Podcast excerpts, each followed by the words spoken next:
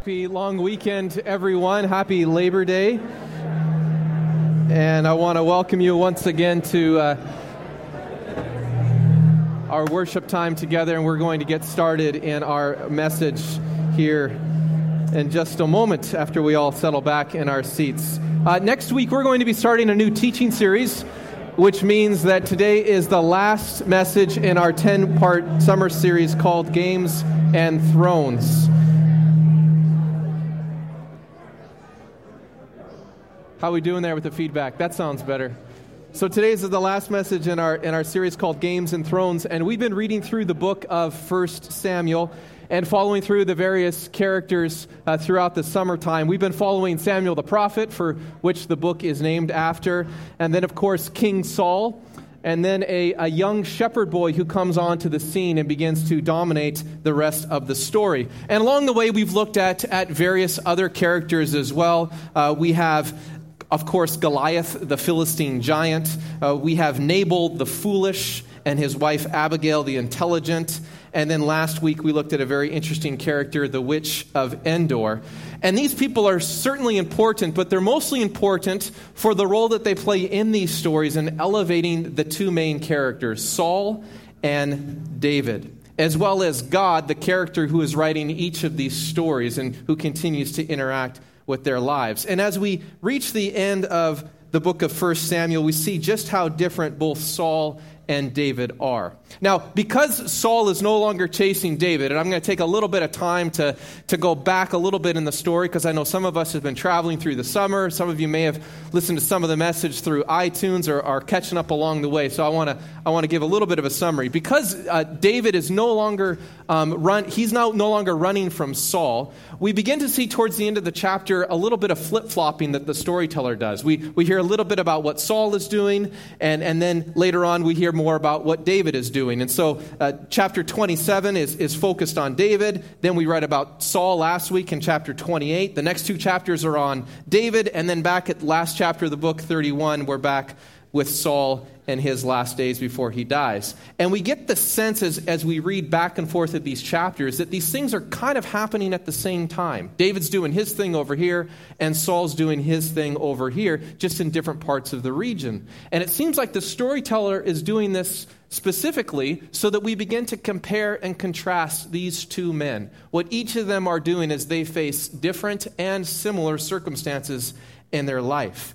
And we see how God's story continues to unfold, even though there's many times when God's word is threatened, when it seems like it may not actually come to pass. So as we get towards the end of the book of 1 Samuel, we find out that both Saul and Samuel are in very bad spots. As Pastor Brad spoke last week, um, Saul is so overwhelmed by his situation with his, his tireless energy being devoted to keeping the crown and getting rid of David, and now he's got the Philistines on his back. He's so overwhelmed that he actually goes to, to, the, to the position of visiting a sorcerer, which was a law that he himself enacted to make sure there weren't any sorcerers in that region. So he goes ahead and takes that step, and he ends up learning basically what was told to him earlier by Samuel. He learns that, that um, that his throne has been stripped away from him.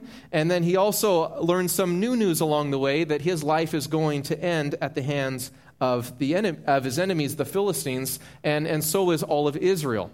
And so what we find out is that what, what happens at the end of the book is exactly what, what Samuel had predicted earlier on and, and what he learns through the sorcerer once again when Samuel speaks to him. And sure enough, in chapter 31, Saul dies while at war with his lifelong enemies. Now, what's, what's interesting about this, what, this chain of events, and this is something that I, I kind of forgot before I, I, re, I relooked at these stories, is that something slightly occurs here that could have been a really interesting story, and it could have unsettled all of the political history of Israel. And that is, is that while Saul is preparing and while he fights against the Philistines, he almost could have been fighting against David at the very same time.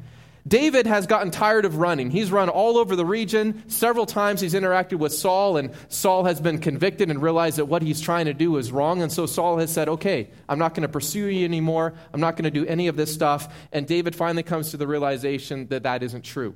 And so he finally thinks to himself, no matter what he says, Saul isn't going to give up his search for me. And so he and his men decide to hide out with the Philistines. Now remember, this is David. This is the man who killed the Philistine giant Goliath. And now he's deciding, I'm going to live here amongst the Philistines because then Saul probably isn't going to pursue me. And he's right. Saul leaves him alone. And so David and his men, they kind of set up camp in that area, and they settle in a place called Ziklag, and they become friends with the king of Gath, whose name is Achish. But when the Philistines gather together to face the Israelites for war, Achish and his men go. And so David and his men go as well, and they actually assemble towards the back of enemy lines. So David's getting ready to fight against the Israelites. Not exactly something you want to put on your political resume later on when you want to become king, right? So he's back there, and this is a huge threat to what's going to happen.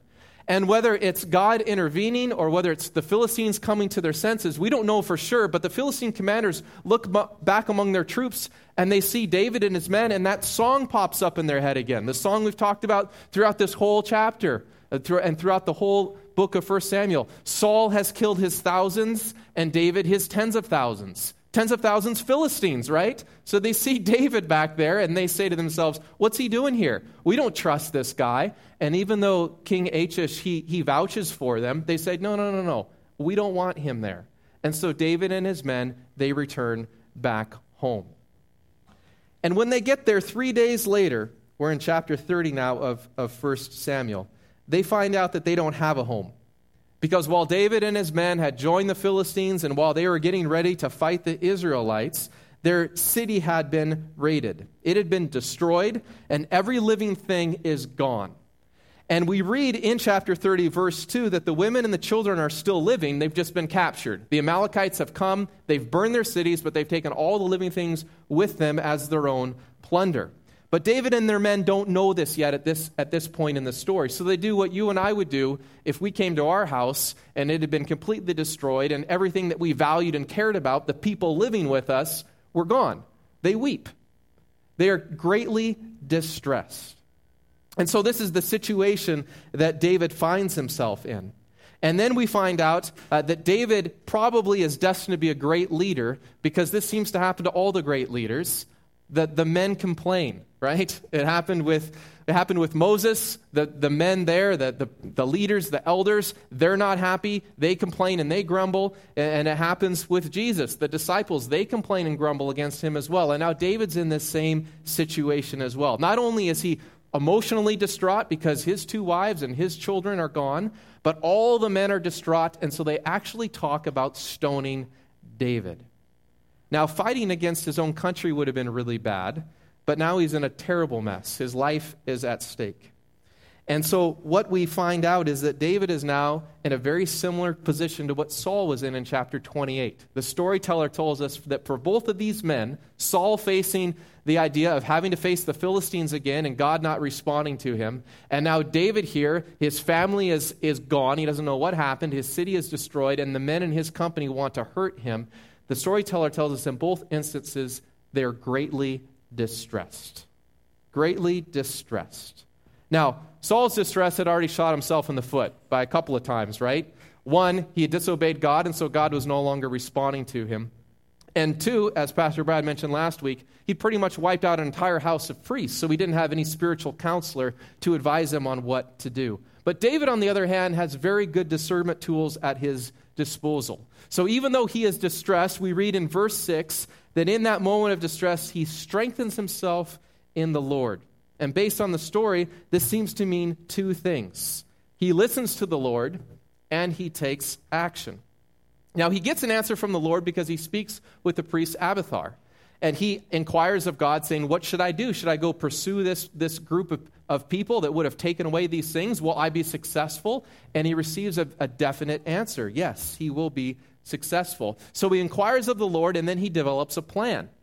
And he develops a, a, military strategy for how he and his men are going to go and find these people and recapture what was lost. So David, David relies heavily on the Lord, but he also has that assurance from the Lord that puts him into action. And it's a combination of faith and action that appears to be the strength that David relies on.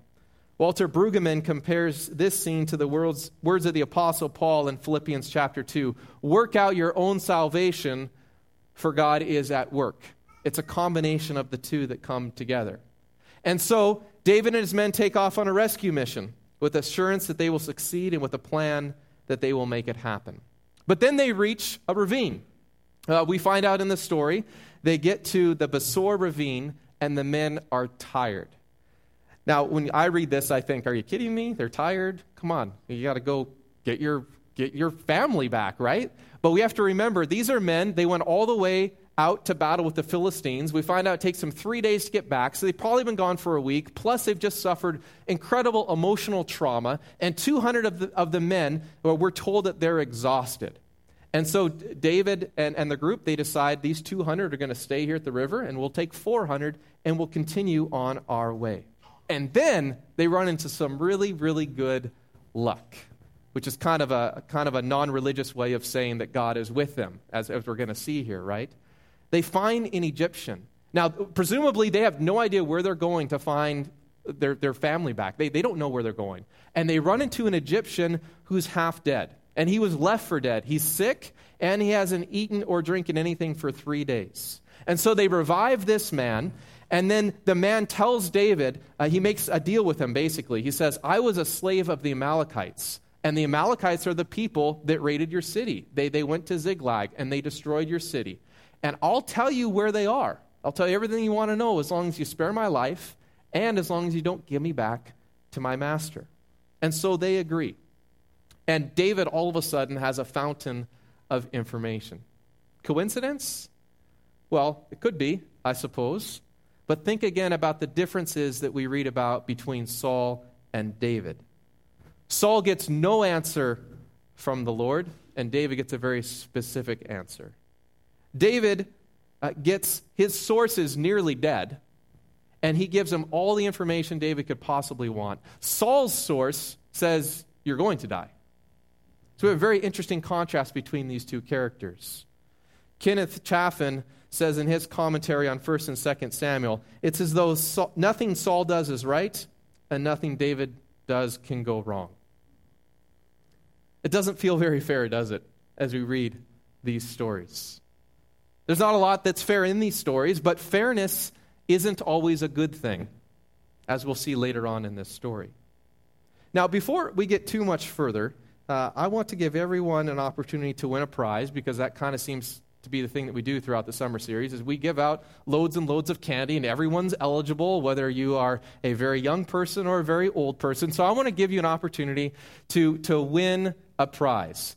And i'm going to do things a little bit different because uh, sometimes speakers have i won't use the word manipulate but um, okay they've manipulated you into, into doing an activity without really knowing what you're going to receive. And I'm going to do the opposite. I'm going to tell you exactly what you're going to receive, and then you'll find out how you can earn it. Now, I have some, I have some snack size O. Henry bars. Sometimes these are referred to as the fun size. I've never understood that because fun size to me is about 300 times bigger than this. But this is a snack size, fun size, but you get two Okay? I'm doubling my offer here this morning. So, who would like to have uh, two snack size? Okay, so I've got um, Danny. Danny, can you come up here, please? Okay, and Walter, you come up here, and I'm looking for one more. Okay, and Kevin. Kevin, you come up here too as well. Okay, so you can come right up here on stage, Danny, if you'd like. You can use the stairs. Come right up here. I want everyone to be able to see you. And here you go. Now, I'm giving to this to you in trust, okay? Because I know you're going to, to finish off these activities. Now, my wife and I, over the past couple of days, as we get ready for, for September and you know all the all the transitions into the fall we've been cleaning our house and we've been going through a few things and uh, sometimes as a parent of young kids we find out that some things are missing or or we couldn't clean them up ourselves or we just didn't get around to it so the three of you are going to help me uh, get some of the things back in order so um, we've got this one here. This is a puzzle. And uh, so, Danny, if you can work on this, so if you can get these puzzle pieces back in here, I think they're all there. So that's going to be your job, okay? And this is fair, right? You guys are all getting candy. Okay, this is totally fair. Uh, Walter, Um, we've got an array of different sized shapes and colors. Both. I want you to arrange them by both size and color. And my son is very organized. He will get very angry if it's not done according to his specifications. And uh, lastly, this is a cassette tape. Um, I don't know if some of you don't know what a cassette tape is. This, this is why it's called tape. Um, this is The Adventures of Peter Pan, one of my favorite tapes as a child, and my son was introduced to cassette tapes earlier this week. And so, Kevin, that is your task. Okay? It's everyone, it's fair for everyone. You all get the same reward. so you can go have, have a seat and you can work on that throughout the, the rest of the message. And once you're finished, uh, you can have, your, you can have your, your candies there. Now, we're speaking a little bit about fairness, but I want to jump back into to the rest of the story where we, where we took off. We've got this Egyptian slave who has, has been speaking with David and his men. And, and so they make an agreement, and it's good fortune for David and his men. And so the Egyptian slave leads them right to the Amalekites. And big surprise, the Amalekites are doing exactly what we would imagine of raiders back in the day. They are eating, they're drinking, and they're reveling in their plunder. And they're probably saying, Arr, the whole time they do it. And so David and his men, they act quickly. They go down and they fight them. And we're told that no one escapes. None of the Amalekites escape except for 400 pesky men who find camels, jump on them, and ride off into the sunset. 400, which is interesting because how many men do we have in David's group? 400. So 400 escape, but everyone else is, is defeated by the hands of David and his men. And then the men, even more astonishing than the number, they find everything that was lost. Every woman that was married to one of those, those men, all of the children, plus the, the cattle as well flocks, herds, everything. Plus, we need to figure out here the, the Egyptians said that they not only raided Ziklag, but there was other areas too. So there's quite an amount of, of plunder here that has been accumulated. And so David and his men, they do the hard work of grabbing all of this together, and then they begin home. And they begin home victorious, and the men actually announce, This is David's plunder, which is kind of a victory cry, and it actually kind of presupposes the fact that David's not just their leader. This is something that, that uh, people groups did with their king. So we have a, a little bit of foreshadowing of what is to come. Now, out of curiosity, do we remember the last time that the Amalekites were mentioned in this story? We read about them here in chapter 30. They've raided Ziklag, and now they've come to, to uh, have faced justice, I guess, if we want to use that word, with David and his men. But do we remember the last time we hear about the Amalekites? We heard about them in last week's story, chapter 28, when Pastor Brad was speaking. They're mentioned there because Samuel, who was brought up from that strange sort of underworld that I don't quite understand, he reminds Saul of why he's in such trouble. Well, Saul was given the instructions. I think it's back in chapter 15 or so. He and his men were told to completely destroy the Amalekites. And that was part of God's justice. God said this group needs to be destroyed because of what they've done to Israel in the past. And so, on God's grand scheme of, of justice, and some of you might start having questions about, well, what, is, what does um, justice look like? And, and we spoke on a couple of those messages earlier this spring. If you're curious and if your mind's kind of going down about what fairness and justice and righteousness looks like. But in, in God's mind, He gave Saul a very direct command to completely destroy the Amalekites, everything. And remember what Saul did? He spared their king, and then he spared all of, of the best cattle the herds, the sheep. And he wanted that for a sacrifice. And because he was disobedient, he was rejected as king. But for some unexplained reason in this story, David is treated differently when he fights the Amalekites. He does not completely destroy them. He's even allowed to take the plunder that the Amalekites had gained from raiding other people. And to cap it all off, David's men celebrate their looting.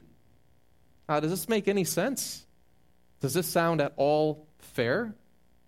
Now, to David's defense, he is not given explicit instructions from what we read in this story. He's not told to completely destroy these people like Saul was.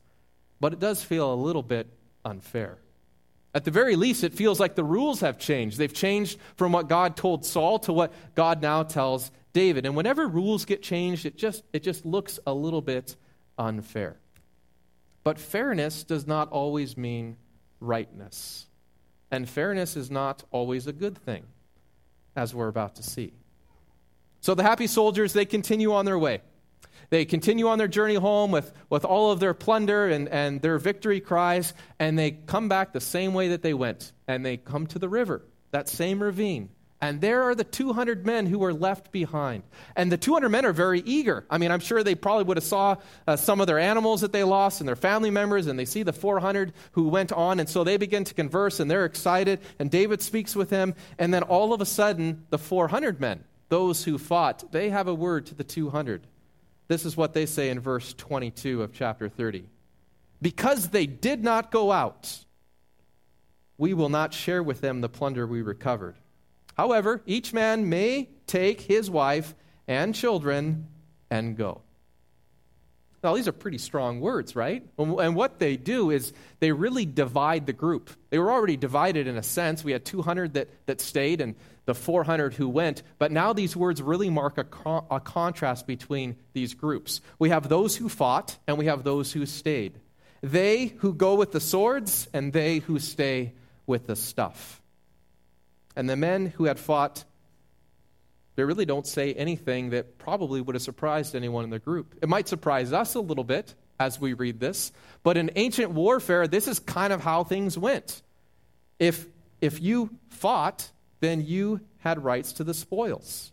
No fight, no plunder, no risk, no reward, no blood, no glory. That's just kind of how it was. And in a way, that's kind of how it still is. I don't know much about ancient warfare, but I know a lot of us live by these very same standards. Does anyone remember the story of the little red hen? This was a story that I read a lot of, of when, when I was a child.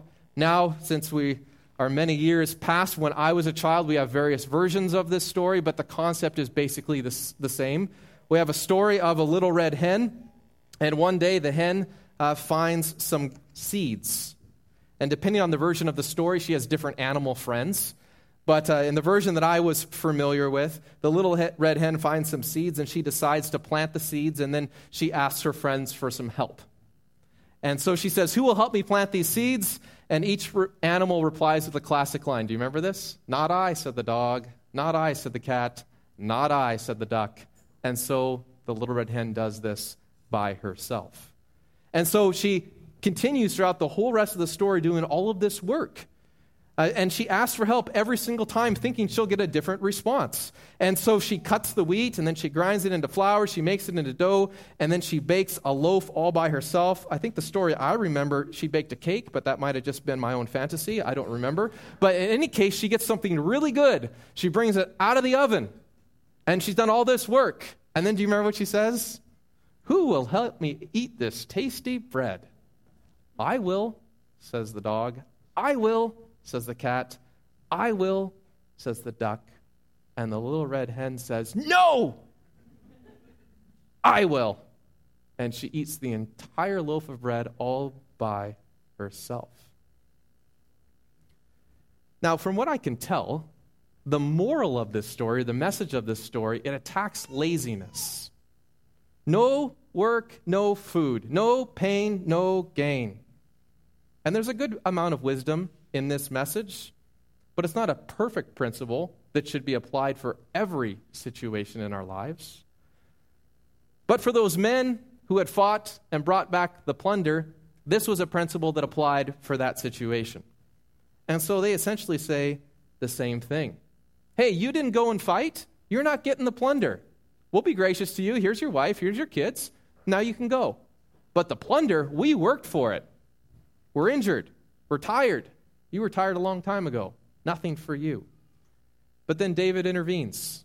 Listen to what he says. No, my brothers, you must not do that what the Lord has given us. He has protected us and delivered into our hands the raiding party that came against us.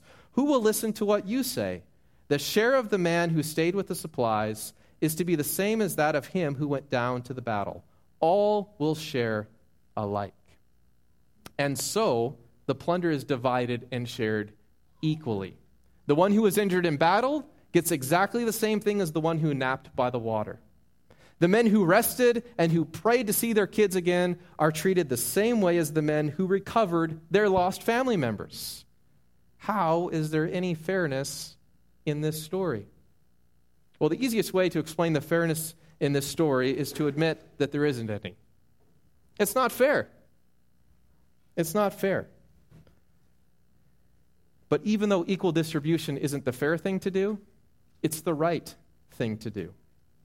It's the right thing to do because, as David says in, in verse 23, and let's put that one right up there on the screen there, uh, that next section in verse 23. Uh, he says, The plunder wasn't earned by the men, it was given to them. The men didn't find the Amalekites on their own. Uh, they didn't have a G- GPS device or they didn't send out scouts in different areas and, and find out where these were. No, they found a half dead Egyptian who was there, gave them all the information that they needed to. They didn't find the Amalekites because they were clever. They found them because, in David's word, God delivered them into their hands. David's convictions about what happened here are so strong that he makes equal distribution a new policy. Another kind of uh, piece of evidence that shows us that David's ready to take the throne. Now he is, he is kind of acting as a judge and a commander and saying, no, no, no. These are the old practices, what's been done before. He who fights is he who wins and earns. I'm putting out a new procedure now. This is how it's going to be. And his new guideline is very easy to remember. It's simply this everyone shares. That's the new guideline that David institutes. Everyone shares. A person's value will not increase or decrease based on their job. A person's value will be based on their connection to the group. Everyone shares because everyone is part of the community. Now, David gives us that, that short explanation there in verse 23. But based on that, we don't know a whole lot of, of what inspired David to say these words and to, to develop this new policy. But we can guess. It's always kind of fun to guess and speculate as to what would have led David to have said this. Maybe he learned from what just happened. Remember, remember what happened at, at Ziklag. He, he and the men, they go to the Philistines, they don't leave anyone behind, and their entire city gets raided. Terrible, terrible story. Maybe he recognizes that the, the ones who are exhausted, the ones who are left behind, actually serve an incredible purpose. It's interesting to me that the storyteller, when he describes these two other, 200 men, he calls them the exhausted ones, the ones who are left behind. But look at the words of David. He calls them the men who stayed with the supplies. He doesn't call them the, worth, the worthless people, the one who were too tired, the one who sold us out and made it a little bit more difficult for us to get there. He calls them those who stayed with the supplies. So he's hinting at the fact that these men are still participating. These men are still helping us accomplish our mission. They're still part of the group. They just happen to be in a little bit of a different location. It's possible that David saw himself in these men who stayed behind. Remember, David is the eighth born child. He's the one who stayed behind. He's the one who stayed behind when his older brothers went and they fought against the Philistines. He's the one that was left with the menial task of looking after his father's herds. Maybe he recognized that the men who stayed behind are really kind of like him as well. Or maybe God is simply leading David to understand and establish a new kingdom a different type of kingdom. A kingdom where things aren't always fair, but where they're good. A kingdom that says the last will be first and the first shall be last. A kingdom that says everyone shares. Now, some of you, as you listen to this new policy that David has adopted, you might think that it sounds a little bit familiar. It might make you think about a parable about Jesus tells about a worker in a vineyard who, who hires out a number of people and he says, I'm going to pay you this amount. And of course, uh, he does pay them that amount, but each of them work a different amount of hours. This parable bothers me more than any other parable because it is so unfair. It also inspired me for the, the three people who are now going through the unpractice of going through cassette tapes and a whole bunch of other random things.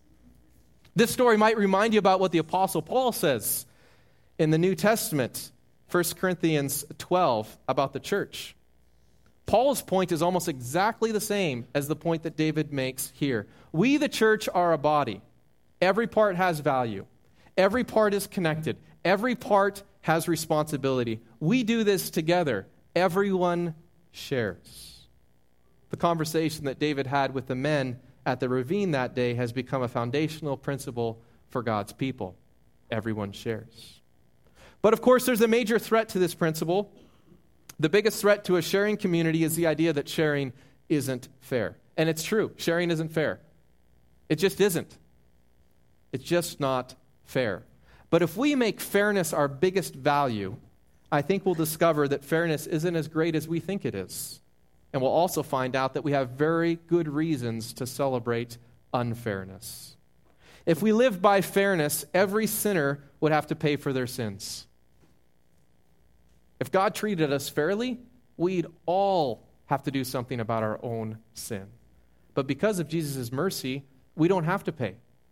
And because of Jesus' grace, he already paid for us. It's the best case of unfairness that I can think of. It's called good news. It's not called fair news, it's called good news. That news certainly wasn't good news for Jesus, but it's good news for us. It's good news because we don't get what we deserve. Now, the men who stayed with the stuff that day, they got very good news. But whenever someone gets good news, it often means that someone else is paying for it. That's what Jesus did for you. That's what Jesus did for all of us. It's something we all share together. Can you think of a time when someone has treated themselves unfairly in order to give you something? You think of a time when someone purposely treated themselves unfairly in order to give you something. Did you consider the cost? Did you thank them? Did you take their gift for granted? Can you think of a time when you've chosen to treat yourself fairly and it cost you the opportunity to share something with someone else around you? Was it worth it? Will you choose to act differently next time? I found that the biggest struggle that I have, the biggest reason why I struggle with unfairness, is because I have a habit of looking at the situation like I'm the victim. I read this story and I don't think about the 200 who were left behind. I immediately think about the 400 who went and fought. I put myself in their shoes and I say, that's not fair. They stayed behind. They didn't work. I did the work. It's not fair for me to share with them. I put my mind in their head instead of thinking of those who stayed with the stuff. They would have said the same thing, but with a different reason. They also would have said, This isn't fair. But they would have said, I'm getting far more than I deserve. See, the truth of my life is that when it comes to my righteousness, I always get more than I deserve. I'm always the one who stayed with the stuff. And as long as I stay there, stay there waiting, Jesus always delivers. He shares his righteousness by giving me his righteousness. It's what we call great news. We struggle to share when we tell ourselves it isn't fair. But when we remember the good news of unfairness, it helps us share just like Jesus shares with us. Now, before Jesus was betrayed, arrested, and crucified, he gathered his friends together and they shared a meal. And Jesus took bread and he broke it and he gave it to them. And then he took wine and he poured it in a cup and he gave it to them as well. And he told them to eat and he told them to drink. And these were signs of a new covenant. It's a promise that says, because of what Jesus did, you belong. It's a covenant that says that there's good news of unfairness. His life for your life, His life for our lives. Everyone shares in this good news. We're going to celebrate communion this morning. Our communion tables are open to everyone who's made a decision to follow Jesus and who is in right relationship with Him. Our communion table is about belonging, understanding that we as a people belong to one another and we belong to Christ because of our decision to follow Him and to accept the free gift of salvation that He has given to us. So, as we prepare to celebrate communion, our band is going to lead us through a few songs. And you can choose when you'd like to go to the tables and take. Now, some of you may want to do that right away. Some of you may want to take it back to your seats and take it with a family member or on your own after you've examined your lives, after you've thought about the gratitude that you have for Jesus and what he has done in your life. We'll also have people available to pray with you. It's your opportunity to speak about something going on in your life, what you've heard this morning through the teaching of God's word or something that God has continued to impress on your heart.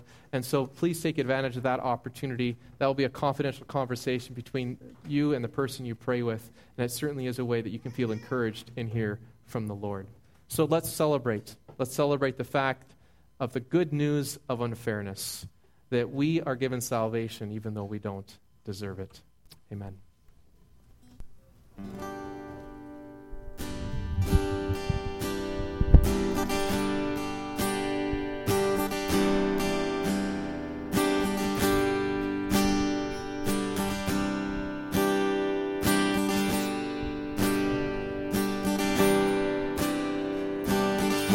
You choose the humble and raise them high. You choose the weak and make them strong. You heal our brokenness inside and give us life. Same love that set the captives free. Same love that opened eyes to see is calling us all by name. You are calling us all by name. Same God that spread the heavens wide. Same God that was crucified is calling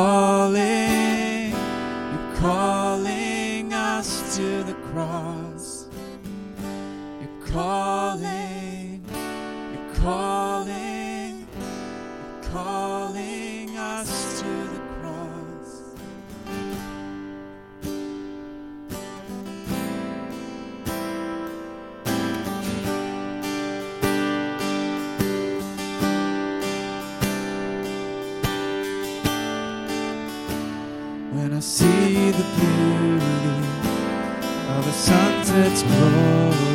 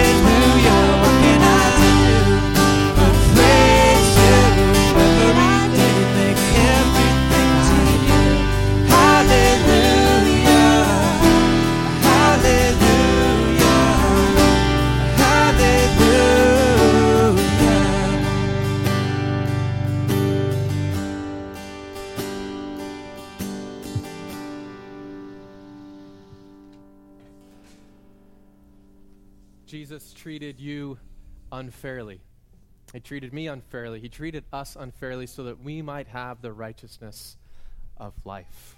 So let's be grateful and let's make our default mode to share.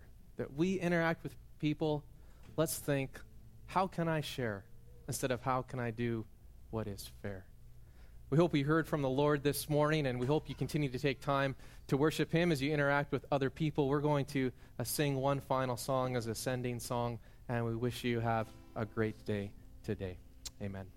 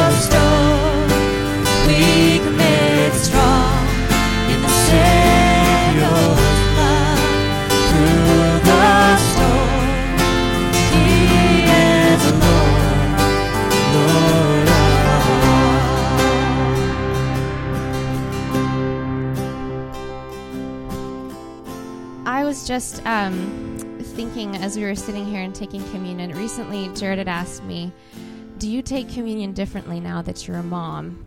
With the idea of this is Christ's body given for you, and you giving your body for your child um, to nourish them and to at whatever time of day. And I hadn't thought of that before and I hadn't had communion. So this is the first time I've had communion since being a mom. And it was just hitting me both what Keith was saying and, and then taking communion.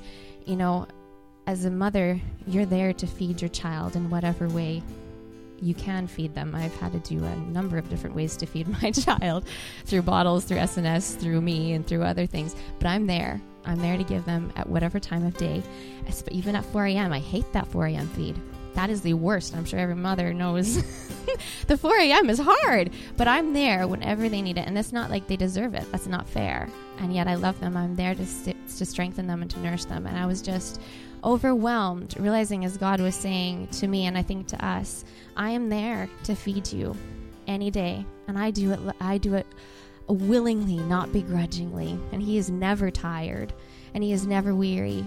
And you don't just have to come to Him for nourishment now on a Sunday, whenever there's communion or not communion, anytime you need it, any time of day, He is there to strengthen you and to nourish you.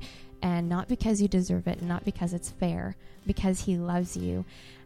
And that is so wonderful. So I just wanted to share that and encourage you. I know it encouraged me, and um, just a new new way to experience God's grace in my life. And I hope that it encourages you.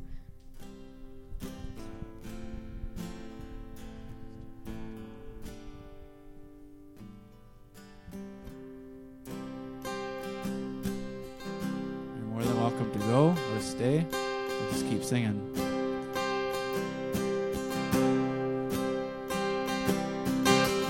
My hope is built on nothing less. Then Jesus' blood and righteousness. I dare not trust